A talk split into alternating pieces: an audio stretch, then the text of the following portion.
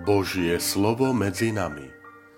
Podcast venovaný vysvetleniu nedelného evanielia.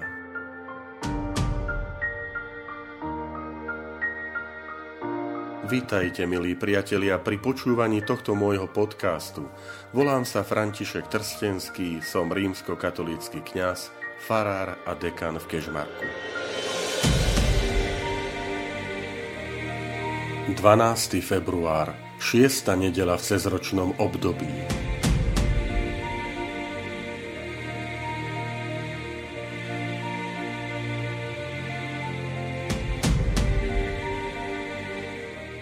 Čítanie zo svätého Evanielia podľa Matúša. Ježiš povedal svojim učeníkom, Nemyslite si, že som prišiel zrušiť zákon alebo prorokov. Neprišiel som ich zrušiť, ale naplniť. Veru, hovorím vám, kým sa nepominie nebo a zem, nepominie sa ani jediné písmeno, ani jediná čiarka zo zákona, kým sa všetko nesplní. Kto by teda zrušil jediné z týchto prikázaní, čo aj najmenšie, a tak by učil ľudí, bude v nebeskom kráľovstve najmenší. Ale kto ich zachová a tak bude aj učiť, ten bude v nebeskom kráľovstve veľký. Preto vám hovorím, ak vaša spravodlivosť nebude väčšia ako spravodlivosť zákonníkov a farizejov, nevojdete do nebeského kráľovstva. Počuli ste, že otcom bolo povedané, nezabiješ. Kto by teda zabil, pôjde pred súd. No ja vám hovorím, pred súd pôjde každý, kto sa na svojho brata hnevá. Kto svojmu bratovi povie hlupák, pôjde pred veľradu. A k tomu povie, ty bohat pustý blázon, pôjde do pekelného ohňa. Keď teda prinášaš dar na oltár a tam si spomenieš, že tvoj brat má niečo proti tebe, nechaj svoj dar tam, pred oltárom a choď sa najprv zmieriť so svojim bratom.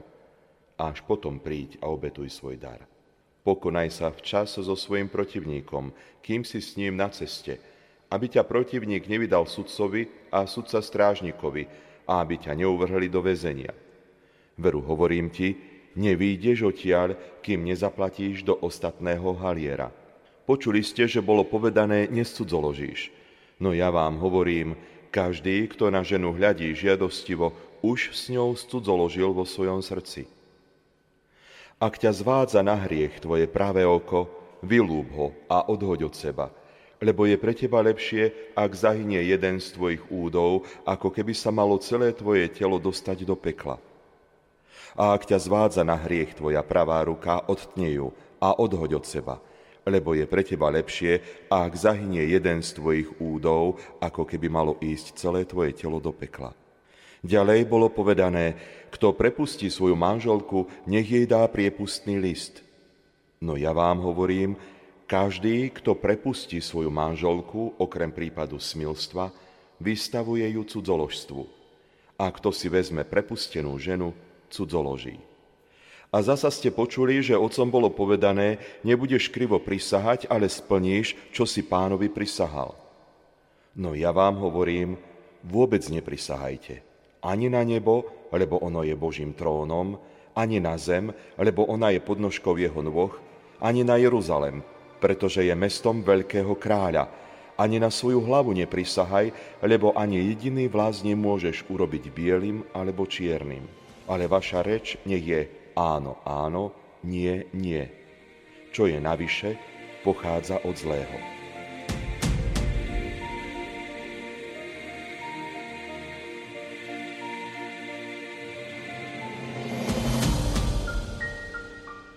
Milí priatelia, o úrivku z 5. kapitoly Matúšovho Evanielia, ktorý zaznie v túto nedelu, a dokončí sa na budúcu nedelu, môžeme povedať, že spomedzi všetkých štyroch evanielií e, práve v 5. kapitole Matúšov evanielia sa vedie najobšírnejšia polemika vzťahu medzi Ježišom a starozákonným Mojžišovým zákonom.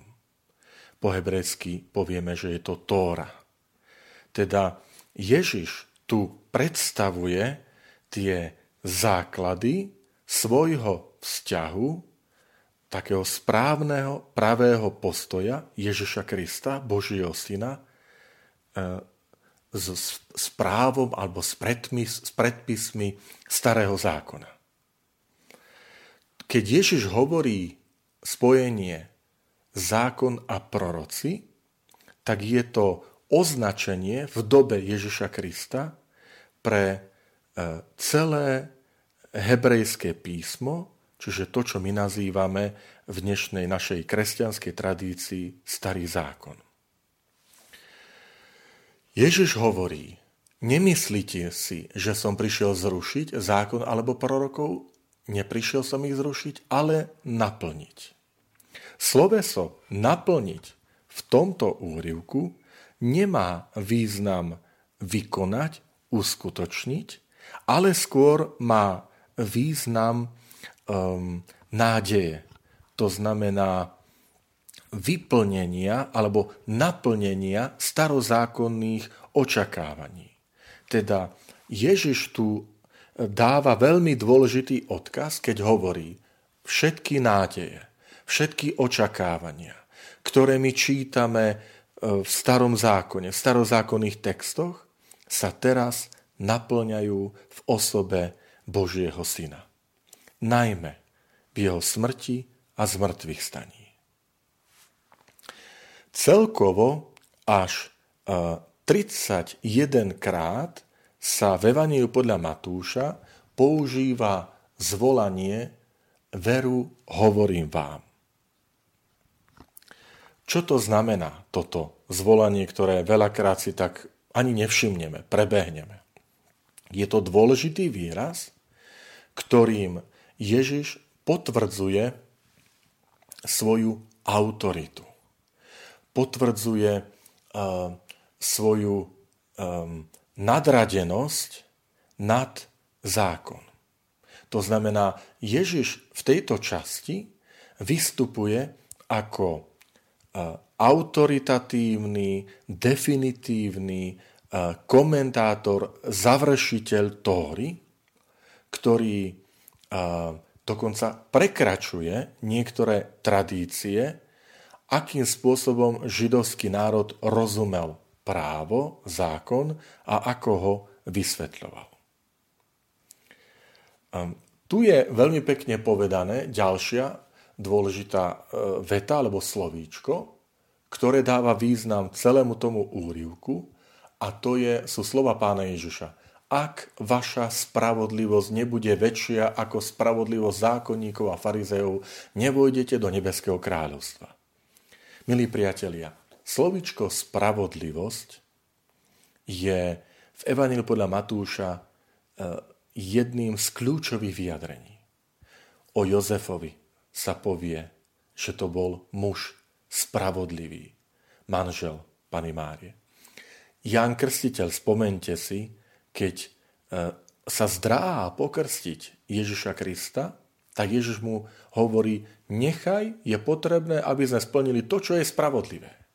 Spravodlivosť a spravodlivé znamená to, čo je správne v Božích očiach. Znamená to byť poslušný Božej vôle. To je človek spravodlivý. Prečo sa nazýva Abraham, že to bol muž, človek spravodlivý? No, lebo bol poslušný Božej vôli.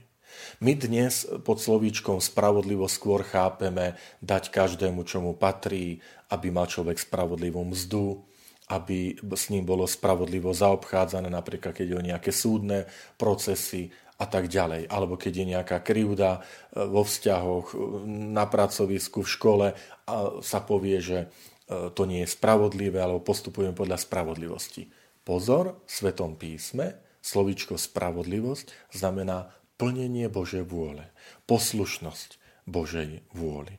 A tu je Ježiš, ktorý hovorí, naša spravodlivosť, čiže to plnenie Božej vôle, musí byť väčšie ako než len litera. Ako než len to, čo je zapísané. To, čo je prikázané. Takže toto je, povieme, také východisko nielen evaneliového úrivku tejto nedele, ale vôbec pre porozumenie e, to, tej polemiky Ježiša a Tóry. Väčšia spravodlivosť. Viac než len to, čo je prikázané. Celkovo v tejto 5. kapitole zaznieva akoby 6 príkladov toho, v čom spočíva tá iná, väčšia spravodlivosť, ku ktorej pozýva pán Ježiš svojich učeníkov. To je dôležité. Ježiš sa obracia na svojich učeníkov a žiada ich, usilujte sa v živote o väčšiu spravodlivosť. V túto nedelu zaznie také, také štyri príklady zaznejú a to je spojením počuli ste, že bolo povedané. A to je, počuli ste, že bolo povedané, nezabiješ, to je prvé. Počuli ste, že bolo povedané, nesudzoložíš. Tretie, ďalej bolo povedané, kto prepustí svoju manželku, nech dá priepustný list. A po štvrté, počuli ste, že otcom bolo povedané, nebudeš krivo prisahať. Čiže štyri polemiky, alebo štyri také príklady tej inej, väčšej spravodlivosti, ku ktoré nás Ježiš pozýva a zvyšné dva príklady zaznejú na budúcu nedelu. Poďme sa pozrieť na niektoré tieto predpisy. Prvý argument, prvá požiadavka je, počuli ste, že bolo povedané nezabiješ. Ale ja vám hovorím, pred súd pôjde každý, kto sa na svojho brata hnevá, kto mu povie hlupák alebo blázon. V čom je dôležité uh, toto Ježišovo uh, rozhodnutie alebo ten apel, ten dôraz? Dôraz je na zvnútornenie znútornenie zákona. Teda nestačí len, že nikoho som nezabil, nič som neukradol, žiadne iné hriechy nemám, žiaľ, takto niekedy sa možno zvykneme spovedať, ale tu Ježiš dáva pozor aj na to, čo sa rodí v srdci. Lebo Ježiš povie, kto sa na svojho brata hnevá. Ale to veľakrát navonok nevidno. Viete, hnev býva veľakrát skrytý. To, čo je v našom vnútri, e, čo sa odohráva za, nielen za múrmi našej izby, ale e, v našom srdci, kde vidím iba ja a Boh. A na toto kladie Ježiš dôraz, že tá väčšia spravodlivosť je to, čo je veľakrát neviditeľné, to, čo sa odohráva v tvojom srdci, to, ako zmýšľaš, to, ako, ako premýšľaš, to, ako sa pozeráš na, na toho druhého človeka.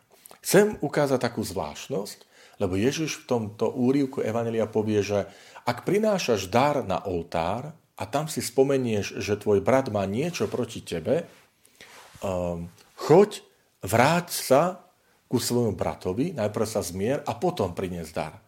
Viete, ak tieto slova pán Ježiš povedal v Galilei, ktorá je 150 km od Jeruzalema, od oltára, kde, mal, kde sa prinášali obety, tak to je úplne dramatická výzva a požiadavka Ježiša Krista.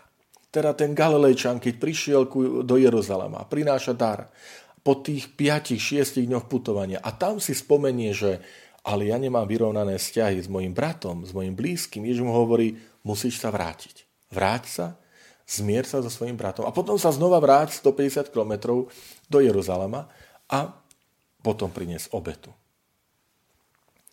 Čo to znamená?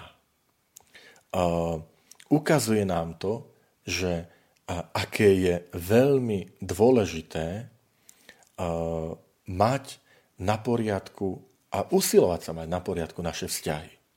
Že mať vzťahy v súlade s Božou vôľou je viac ako obetný dar.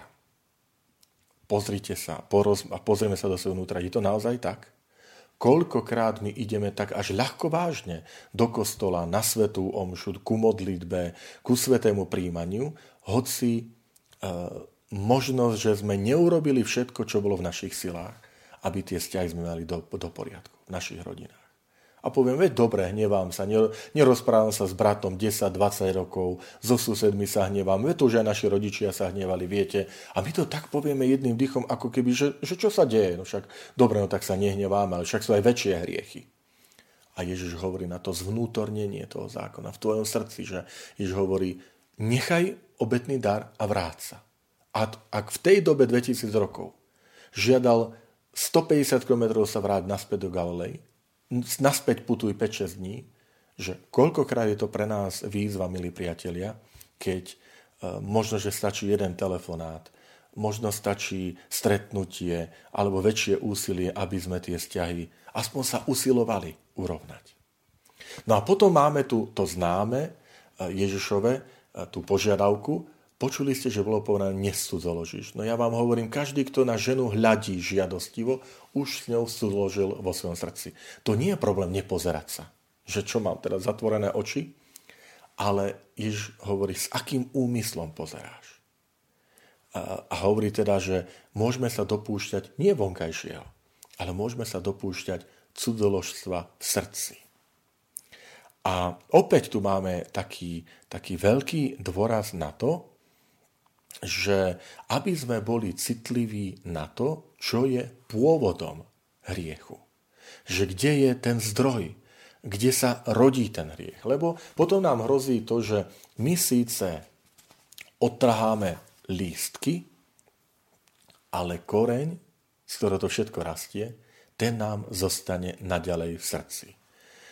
A preto je dôležité, milí priatelia, v našom živote, aby sme boli tí, ktorí sa usilujeme byť kresťanmi životom, zo srdca, e, naozaj tak, tak hlboko zakorenení v tej viere, že to nie len to, ten vonkajšok, ale najmä, e, tak pekne sa to povie, že to je interiorizácia e, tej viery, čiže zvnútornenie.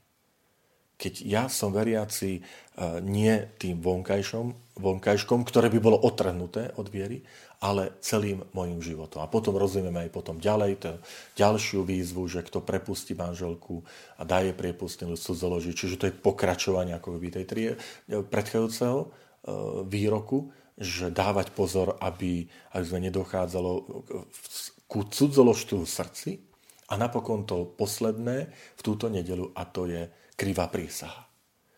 Že Vôbec neprisahajte. Naozaj Ježišov učeník by mal byť taký, že keď poviem áno, všetci vedia, že pod áno nemyslím možno, pod áno nemyslím neviem, ale pod áno myslím áno.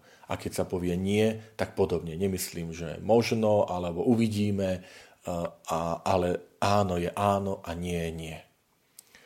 Nech aj taký náš život je taký veľmi taký, taký konkrétny, taký, to, to žité evanielium, ktoré vychádza predovšetkým z nášho srdca, z nášho hlbokého presvedčenia, zakorenenia v Ježišovi Kristovi.